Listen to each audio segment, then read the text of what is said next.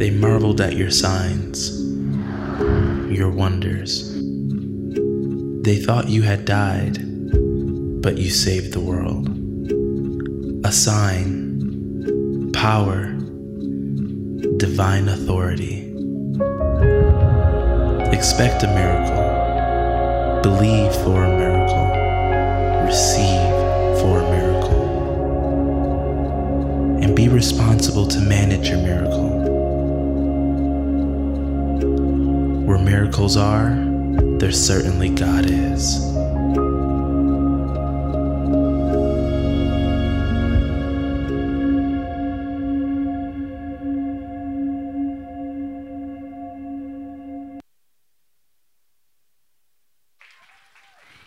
Well, one thing's for certain we will not be accused of not keeping it real.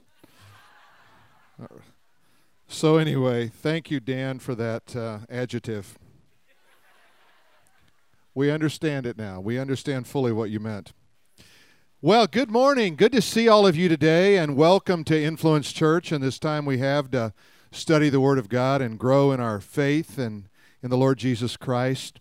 Uh, this morning in our first service, uh, we didn't have the interview. We had a dedication of one family that uh, of eight, six kids, uh, which is awesome, especially in light of six of them were literally prayed into, or four of them were prayed into the kingdom here because uh, mom was told she couldn't have any children, and now they want the prayer request removed from the wall.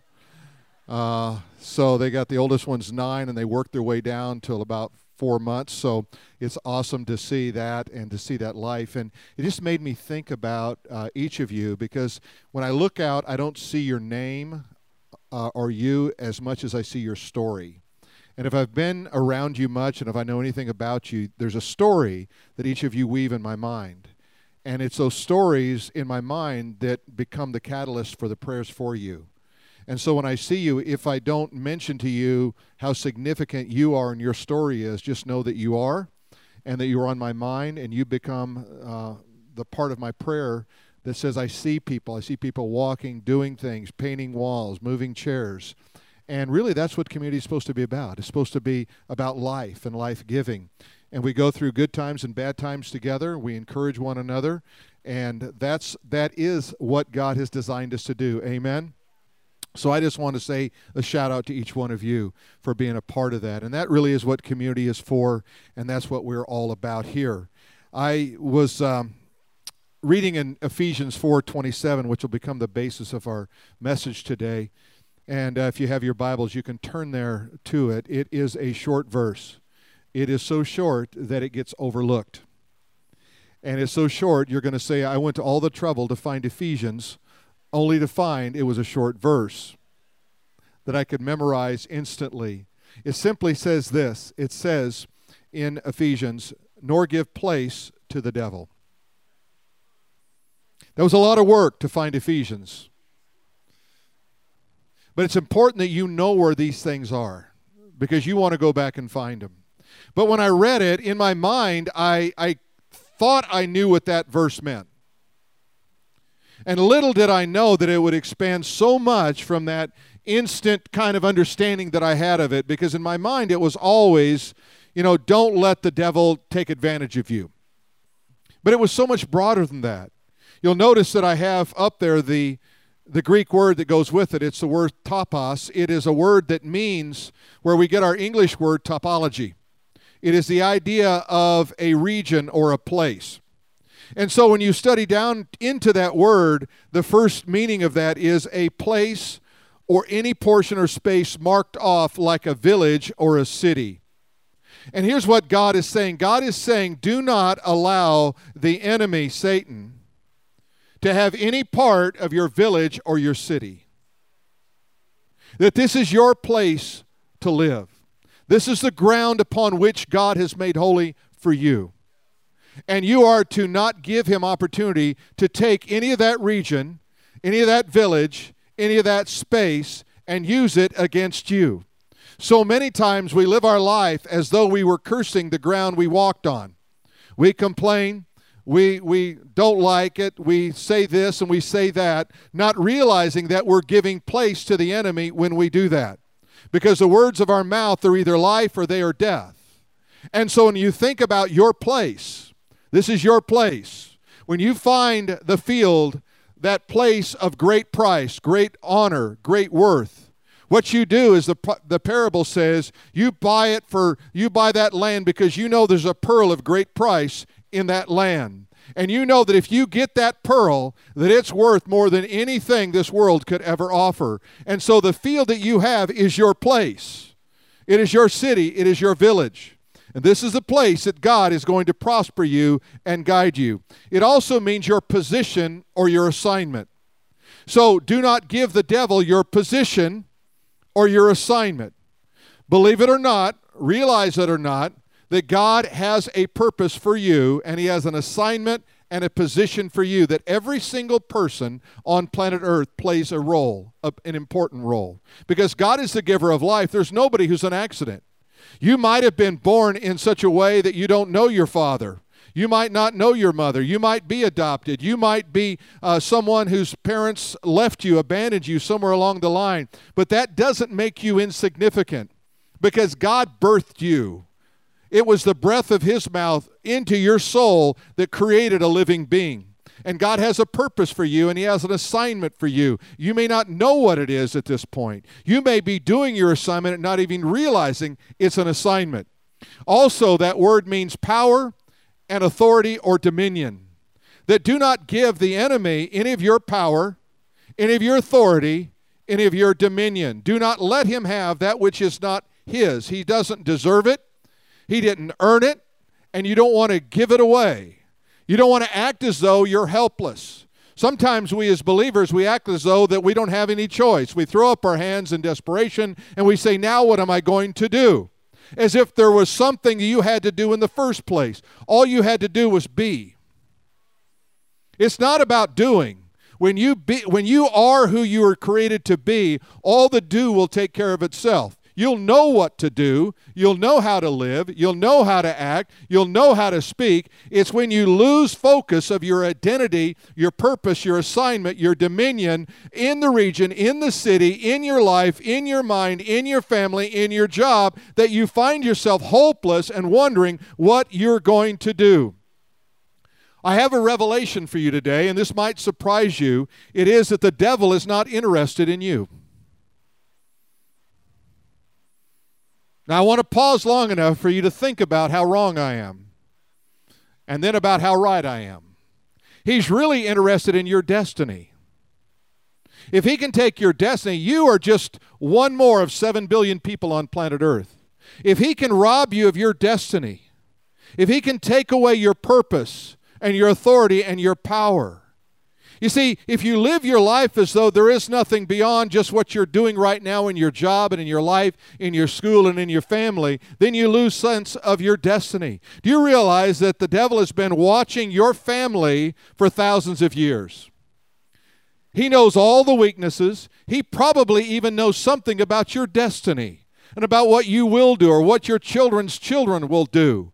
What if it was that your children or your children's children, or take it even further, your children's children's children would somehow be significant in changing the world? What if they became one of those individuals in the future that would cure cancer? What if they were one of those individuals that would stand up on a platform of righteousness and lead a nation? But you lost track of your destiny. You gave over your authority and your power to the one who doesn't deserve it who doesn't earn it and will only be greedy for more and more. He has no authority except that which you give him. You see, the devil is interested in your territory. He looks out and he sees your territory. He sees where you operate and how you operate in your city, in your place of work. And he sees that territory and it becomes for him like a bullseye. He said, I'm going to get that away from you one way or another. I'll do it through discouragement. I'll do it through defeat. I'll do it through frustration. I'll do it through a lack of faith. But I am, my eye is on that purpose, that plan that God has for you, your territory, your region, or your assignment. He's also after your authority and your influence. If you don't think you have any authority over the enemy, then he rolls over you and over and over and over you again and again. If you don't think you have any influence, then you don't even try to exercise influence in your life because you say, Who am I anyway? I'm just. And then you put in, you fill in the next word. I'm just a. I'm just a. Well, who told you that? It wasn't God. God says you're a royal diadem. God says you're a precious jewel in the hand of God, and when He turns it, He sees every facet of your life reflect the very glory of God. God said you are a son and a daughter of the living God. Who told you you were just something? You were that was the enemy telling you something because he knows your destiny and he knows if you can rob you, if he can rob you of your future, he can rob the world of the destiny and the blessings that are going to come by walking in the power and the grace of Almighty God. Amen. Let's not let him do it. Let's not, not let him do it. You know, when Tam and I were first married, we moved to New Orleans. And if you, you know people who've lived there or are born there, the way they say it, if you say it with two words, you've never been there. It's not New Orleans. Those are pure rookie moves. You have to say it like this New Orleans. You want to try it? It's kind of fun. New Orleans. Okay, got it? All right. So we'd moved there, and uh, we decided to go into the French Quarter, and we were going to have some beignets. Now, beignets are the one of those rare foods that you know whoever's eaten them because they're white powdered donuts, and you have them all over you. So yes, they've eaten beignets today. So I had a little pickup truck named Bob. I don't know why we named it Bob. It looked like Bob to me. You know, some trucks and cars, they just look like a personality. And this one, no offense to you named Bob, I loved Bob. And uh, I had a topper camper on the back of Bob, and I had my tools in there. I never thought of anyone stealing from Bob. And we came back, and the, the topper door was open, and someone had stolen all my tools.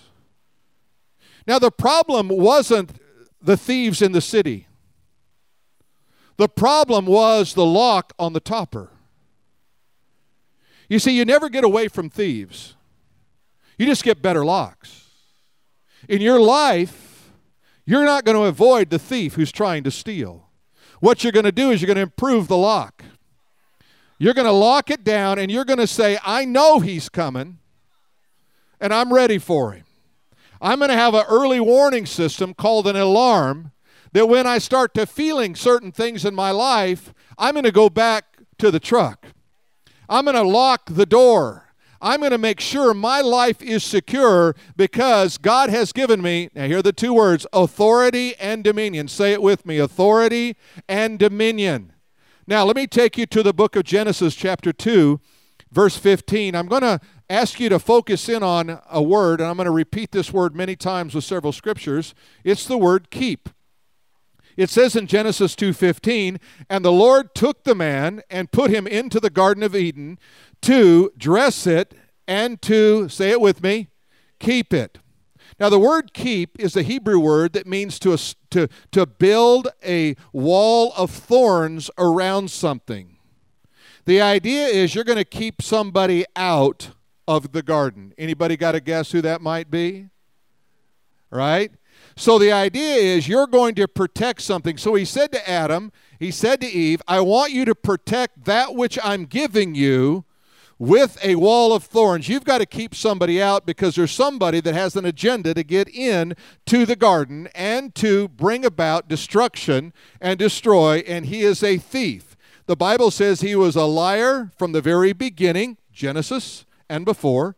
He was a liar from the very beginning, and he is a thief, and he is a murderer. He's got three ideas for you. He's going to steal from you, he's going to lie to you, and he's going to kill you. And it doesn't mean that he necessarily physically kills you, he can kill you a little at a time.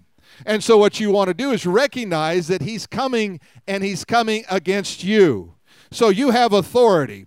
Now, I want to put a word up here. It's the word authority, and I want you to see how we've uh, kind of highlighted something. You notice it's the word author. I want you to think about a, a, your authority. It comes from the author. The author of your faith is God. If the author of your life is not God, if you're exercising authority in, for example, your own insight and your own wisdom, then you become the author of your future. If the author in your life is the enemy himself, then your authority comes from him and you're walking in the authority of the enemy. You're not walking in the authority of God. You always go back to authority. Who is the author of my life? Who wrote the book about me? Who saw me in him before the foundations of the world? Who gave the Lamb of God, slain before the foundations of the world, that I might have life and have it more abundantly? It's the author, God Almighty. God, the maker of heaven and earth, the Alpha and the Omega, the beginning and the end. And in him we live and move and we have our being. He is the author, He is our authority in life. Matthew chapter 28, verse 18. Jesus said this All authority, not some authority, all authority has been given unto me in heaven and on earth. If He's the author of your life, if you know Jesus, He's the author of your life, guess what? You have all authority been given unto you through Jesus Christ. That is on heaven and on earth. We have to walk in that, not ignore that, not make excuses and try to avoid that. You see, Satan doesn't have authority, it's already been taken, right? Jesus took it. He disarmed, it says in Colossians chapter 2 and verse 15, Jesus having disarmed, disarmed principalities and powers. Now, you know, we've got a lot, lot of law enforcement in this church right now. And a couple of, couple of people right here on the front row, they've had to disarm people, I'm sure, before because they were dangerous. And you've got to take the weapon out of their hand and make them secure. What do you first thing you do? Take the weapon out handcuff them, right? You bind them. Are you with me on this one? You bind them and then you put them away until the judgment day. That's what Jesus did to Satan. He disarmed him, he took the weapon away, handcuffed him, and said, Oh, he's free to roam, but he doesn't have any power and authority except that which you give him. Satan has no power, no authority over you except you relinquish and say, I don't know what I'm going to do. Really? How much of this Word of God has to get into you for you to be convinced that you are a son of the living God, a daughter of the living God? That you can operate in power and authority. You see, we, we live sometimes our life with failure and disappointment. Let's talk about that a little bit. Anybody here never eh, just never failed at anything? Just raise your hand. Never failed at anything? Good. We've got a good audience here today. Everybody's got is this is applicable. Anybody here never been disappointed? Never been disappointed, right? That's good. We're all, you know, we need to get a new sign says sinners welcome here. Because we all classify ourselves into this. We have been disappointed. We have been disappointed. We have failed in our life. But let me tell you something you can fail a hundred times and you're not a failure. Do not accept the identity of being a failure. So what you failed? You just got a good education. You paid your tuition. Now you're ready to move forward. Amen. I mean, if you fall down, so what? Join the human race. The key is don't get stuck in looking in the back and behind you. Get stuck looking forward. Have you ever tried to drive a car with a rearview mirror? You know, I think I'm just going to go forward, but I'm not going to look out the windshield because it's just too big. The mirror has been neglected because it's minor.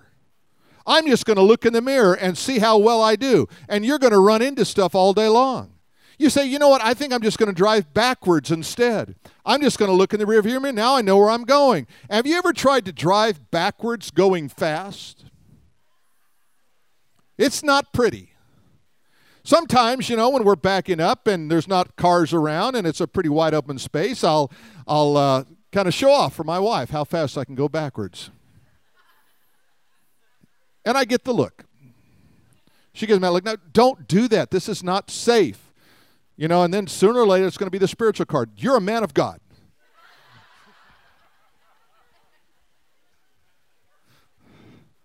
And by that time, I yield, not because really she's, you know, guilted me into it or anything, but I just, I get a little scared myself, to be honest with you. This is just going too fast. When I was in college, I had a friend that had a Delta 88. Now, this is going back, and it had a 455. Now, this doesn't mean much to you ladies. 455, I think it was, or 485 cubic inch engine with a four barrel carburetor on it. And he said, now, when the four barrels kick in, ladies, it runs in two barrels, and when you really push it down, you can hear those old carburetors kick in. And then the car just like lunges. It's like a turbo, right? And it just lunges forward. And uh, so my buddy, um, Ron said, I wonder if that would work in reverse. I wonder if the two barrels would kick in going in reverse. And sure enough, they do.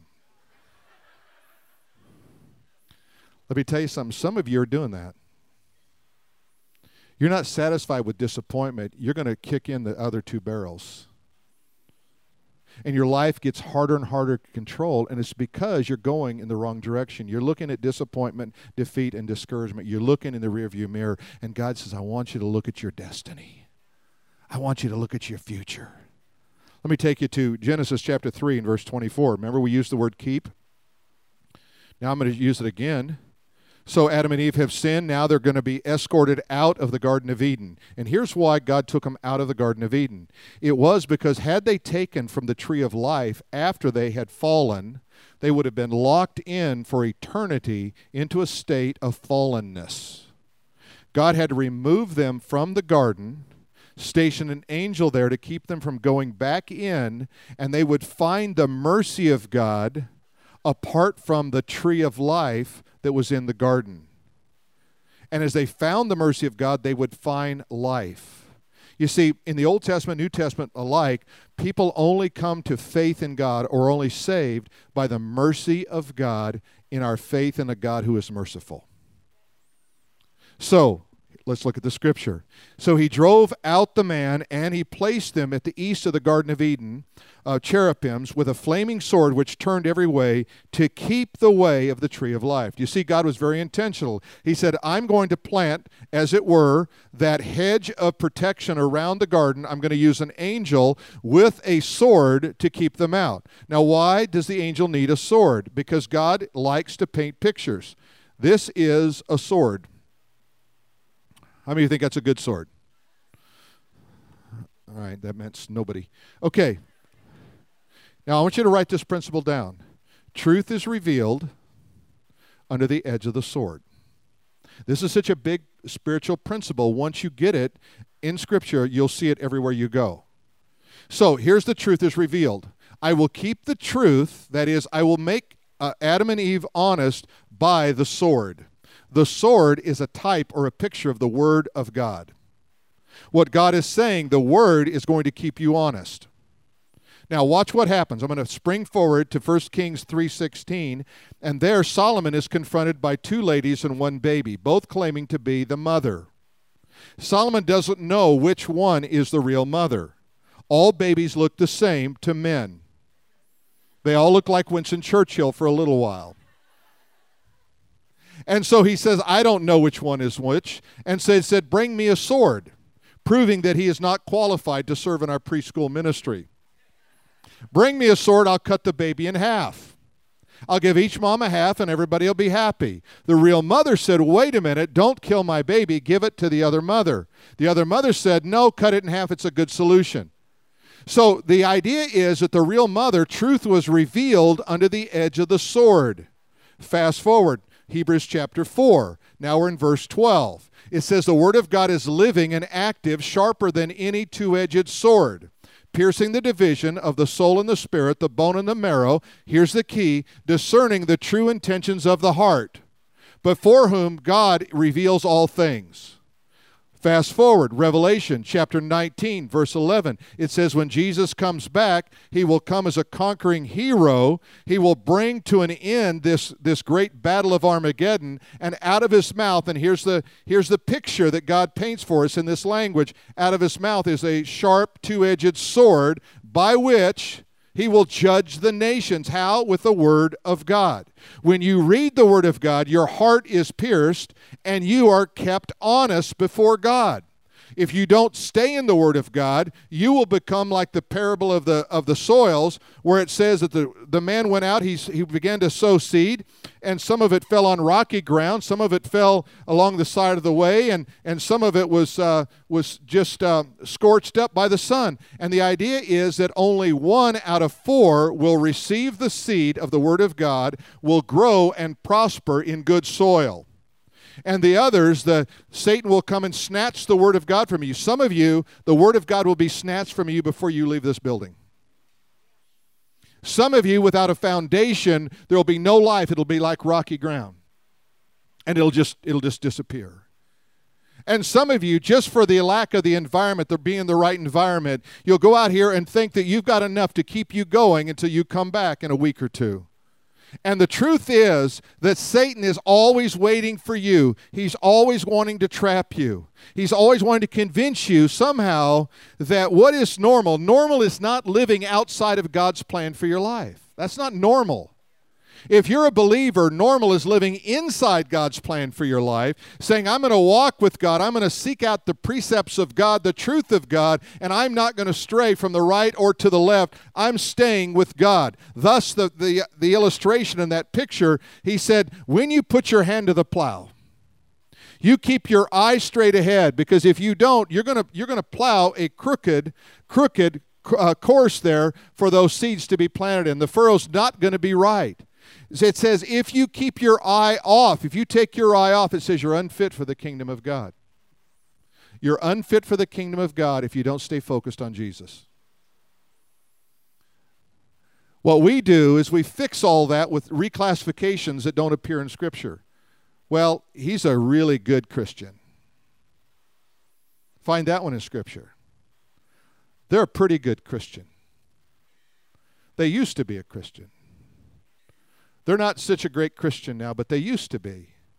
Let me tell you something. In the Bible, there's only two kind of Christians. You're either walking in the Spirit, you're spiritual, or you're walking in the flesh, you're carnal. There's no in between. I'm either sold out to Jesus or I'm not. That's just Jesus talk. Amen?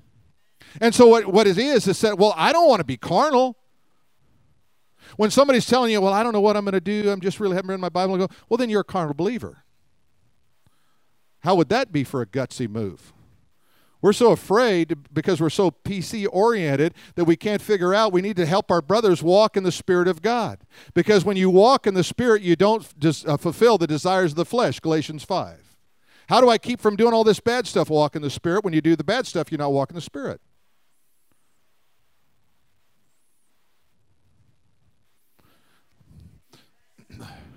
When you're not, let me try this side over here.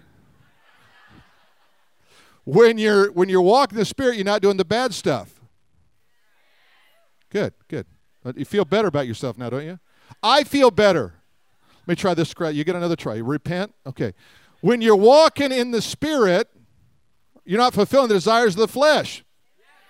See, now that that's competition. All right, now that's fleshly. All right, that's fleshly. Okay. 1 John chapter 3 and verse 8, look what it says. For this purpose the Son of God was manifest that he might destroy the works of the devil. Okay, so Jesus came to destroy the works of the devil. Part of the works of the devil are take away your place he says, I don't want you to have a destiny. I don't want you to have a purpose. I don't want you to have influence. I want you to whine and complain and, and be bitter and, and just say it's not fair. That's what I want, how I want you to live. That's not living like a son or a daughter of the living God. That's living a hopeless life. That's falling right into the trap of what Jesus came to do was to destroy the works of the devil. Destroy means to loose, to unbind, to unravel, and to dissolve. You got to take those things that come against you say, I'm going to unravel that. That's not me. I'm going to dissolve that. That's not me. Jesus came for that. And don't accept failure or disappointment as the way it is. I mean, I'm just surprised at how long it takes this to get into people's head. You've, you've been born into the kingdom of God, your name is written in the Lamb's book of life, and you walk around disappointed. That doesn't mean your life's going to be perfect. Life is not perfect for anybody.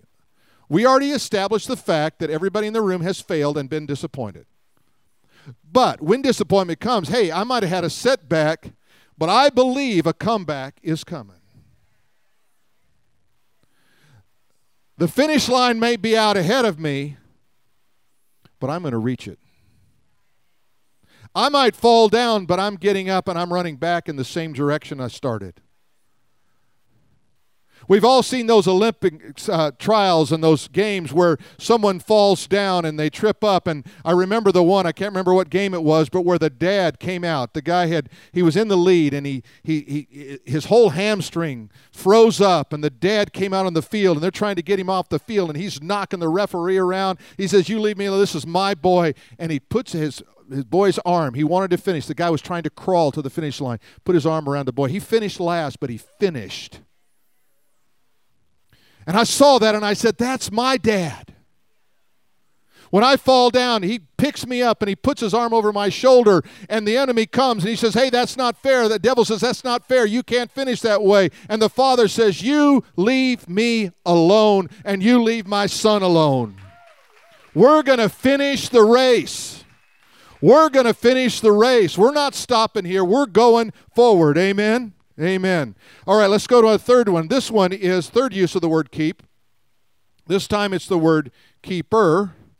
And I want to show you this from, uh, and this is uh, all about relationships. Uh, Genesis 4 9. And the Lord said unto Cain, whose name means acquisition, Give me everything that I don't even deserve. Does that sound like the enemy? He's a thief, right? That's what Cain did. He stole, he tried to steal the glory, he tried to steal the position, he, and then he finally stole the life from his brother Abel. It says, And the Lord said unto Cain, Where is Abel your brother? And he said, I know not, liar. Am I my brother's keeper? Is it my job to, to plant a hedge of thorns around my brother and protect him from Satan? Ultimately, he was saying Satan did this to him, not me. Am I my brother's keeper? We hear that idiom. It's a part of English language today, not even knowing that it came right from the Word of God. But that idiom is, is used all the time. Am I my brother's keeper? A great answer would be to someone who asks that question or poses that in a, in a marketplace is to say, Yes, you are. Do you know that where that came from? And then give them a little lesson on Genesis. Am I my brother's keeper? What's really interesting is what precedes that verse. It's in verses 6 and 7. And God comes to Cain and he said, If you do well, will you not be accepted? You see, the problem was that Cain didn't want to offer the right sacrifice to God. He wanted to cheat God out of the sacrifice. He didn't want to come to God with the right heart. He wanted to cheat God out of affection. He said, If you do well, will you not be accepted? And if not, sin is lying at the door, and his desires for you, and you must master him. He said, Do you realize, Cain, that at every doorway you go through, that's a transition. Every transition in your life, Satan will be there waiting for you because he knows your destiny. If he can stop you at that door, then he can stop your destiny. He can derail your future. He can derail the, the generations to come from, your, from the future that they have just from you, from your children or your children's children. He can derail all of that right there. He said, Sin is, uh, is, is at the door. He is there at the door. His desire is for you. You know what Satan does? He just thinks all the time about how he can rob you of your destiny. That's how we, you know, we have desire for happiness, right? That's a happy, you know, we good life. We have a desire for that. Do you realize Satan's desire is to spoil your destiny? He has no future because he's already separated himself from God. So all he can is destroy your future so you're in the same condition he's in. He never feels sorry for you. He never lightens up on you. He never is tempted to go, yeah, gee, they've had enough. Let me go over to the other guy. He's not content until he destroys you. Unless you get a better lock on your camper, you're going to be attacked. His desires for you. But you shall rule over him. Here's what it says it says it in Genesis chapter 4, verse uh, 7. You shall rule over him. You know what that is? That's dominion and authority. Now, we talk about relationships. It was all about this relationship. Cain couldn't keep a good relationship with his brother. Let me talk to you about three kind of relationships. Here's the first one. First kind of people that you're going to have in your life are the people that are for what you're for. They like what you like. They're for what you're for. For example, if you're for life versus abortion, then they like you. They're for you. Hey, we have this in common. If you're for a certain football team, they're for you. If they're for certain things you do in life, they're for you in that sense because they they like what you like. They're for what you're for. Then there's a second group of people, and those are the people that are against what you're against. If you're against something, for example, if you're against a certain political party, then they're your, you're in relationship with them. They're your friends. But the basis of all that friendship is just you're against what they're against. So if you change political parties, for example, you'll find very quickly they're not your friends anymore because they were only against what you're against. But now let me show you the most important kind of a friend you have. And if you have a handful of these, you have a lot. And that is the people that are for you. It doesn't mean they wink their eye when you do something wrong. It doesn't mean that they don't correct you. It doesn't mean that they don't help you. What it means is they're for you. And they're going to be there for you through thick and through thin. The confusion comes when you mix up those who are for what you're for with those who are for you. And then you're shocked. I can't believe I thought they were my friends. No, they were never your friends. They were just simply for what you're for against what you're against. And, you know, give them space. The, the mistake we make is trying to get everybody in this big circle of friendship, and they're for you. They're not for you, they're for them. God's called us to something more than that, amen? Let me tell you what kind of friend God is. God is the kind of friend that says, I'm for you. I'm for you. Let me take you a scripture. Psalm 121 and verse 4, it says, Behold, he who keeps Israel. There's the same word. He who keeps Israel shall neither slumber nor sleep. The Lord is your keeper. Jude chapter 1, verse 24 and 25. Now to him who is able to keep you. This word in the Greek is exactly the same meaning as the Hebrew word keep. There is not a shade of difference in it. It's amazing. Build a hedge of thorns, protect, keep something out. It says, Now to him who is able to keep you. How? From stumbling. You know what God does when you start to stumble? He corrects you, He gets you on the right path. He whispers in your ear and go, Are you really? Is this what I called you for? Is this what I called you for? He's going to keep you from stumbling. Let me ask you something. Suppose in your backyard you had an avocado tree, lime tree, and an orange tree. And every year you couldn't wait for the harvest, and you already had it figured out who's going to get that part of the harvest. And you look out one day and your neighbor hopped your fence. He's picking your fruit. What do you do? Oh, he probably needs it. He's a nice guy. None of you do that. You'd turn on the sprinkler. You'd flash the lights. Suppose you, you washed it for a couple of days. It's about to pick it clean. And finally, you just turn the light on and, and you go, Hey, really? He goes, Hey, neighbor, thanks so much. I love all this fruit that you've provided. What would you do? Well, if you're like me, you'd go get your BB gun. Just sting him a little bit. You teach him a lesson. But you wouldn't tolerate it, would you? Guess what? The enemy's been jumping your fence. He's been picking your fruit. You've been tolerating it. You've tolerated it long enough. God says, you know what? I'm going to keep you from stumbling. I'm going to present you faultless before the presence of glory with exceeding joy to God our Savior, who alone is wise, be glory and majesty, dominion and power both now and forever. It is God who is responsible to keep you from stumbling, to cause you upright. It is your job to understand your place to guard your place, to keep your security in your dominion and your authority and your influence and save your village, your city, your personal life, everything else. God has called you to that. To Him who is able to keep you, He's going to keep you. He's watching over you, but you have a responsibility too. Amen. Let's stand together. As we stand together, and I want you to listen to this song, and as we sing, here's what I want to ask you to do. Where you stand where you sit, every area you've given up territory to the enemy, I want you just to take it back right now. Would you say with me, I'm taking it back? All right, some of you, let's try it again. I'm I'm taking it back. Say, say it well like you mean it. I'm taking it back. All right, now when you mean that, the enemy hears that and he goes, uh oh. I wasn't too worried when they were just sitting on the chair like a nice purse. But when they jumped up and started to sing, raised their hands in the air, and got excited about Jesus, I got a little worried. I like those ones that just sit on a, a chair like a purse, just looking pretty. Cross their legs, yeah, just tell me something. But when you get in the game, you start to praise God, give Him the glory, and say, "I'm taking it back." He's going, "Uh oh, we got, we better watch out because they know what they're up about." Amen. So when you sing, I'd like you to sing like you mean it. I'd like you to sing it like I'm taking it back, not like, oh, poor me.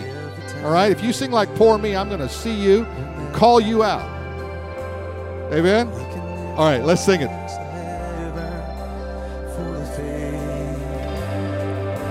Cause every time we worship, we see your face. So we can run straight into your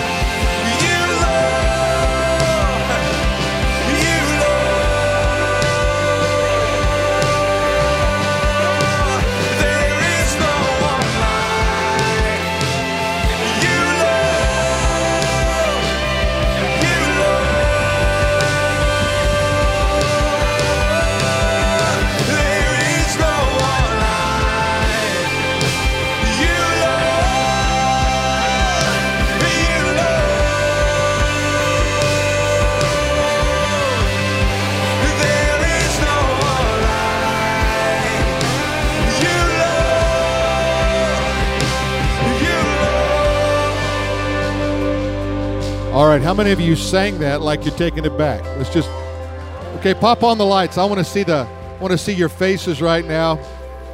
How many of you think you were singing it like you're taking it back? How many of you raise your hand? How many of you took something back today? Amen. Amen.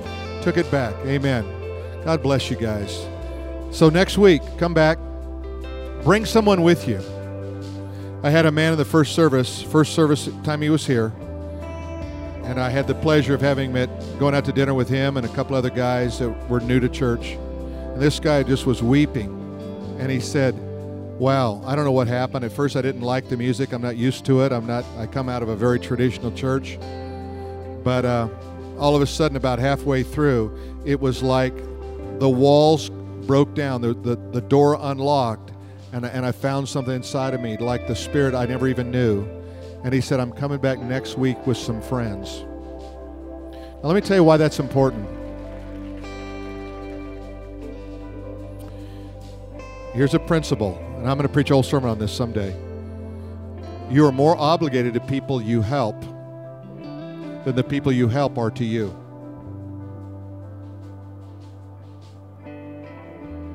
Now, I want you to think about that. You love people more that you help than the people you help love you. That's why God loved you first. That's why when you help somebody in need, you feel better about it than they do because they feel obligated. When you help someone find Christ, you're showing your love. When you bring someone to church, you're showing your love. You're saying, I care so much. once they understand how love works, they don't feel guilty about that. They feel released from that. But you have that responsibility. That's your calling. If you're blessed, bless someone. Amen. Hope to see you next week. Bring someone with you.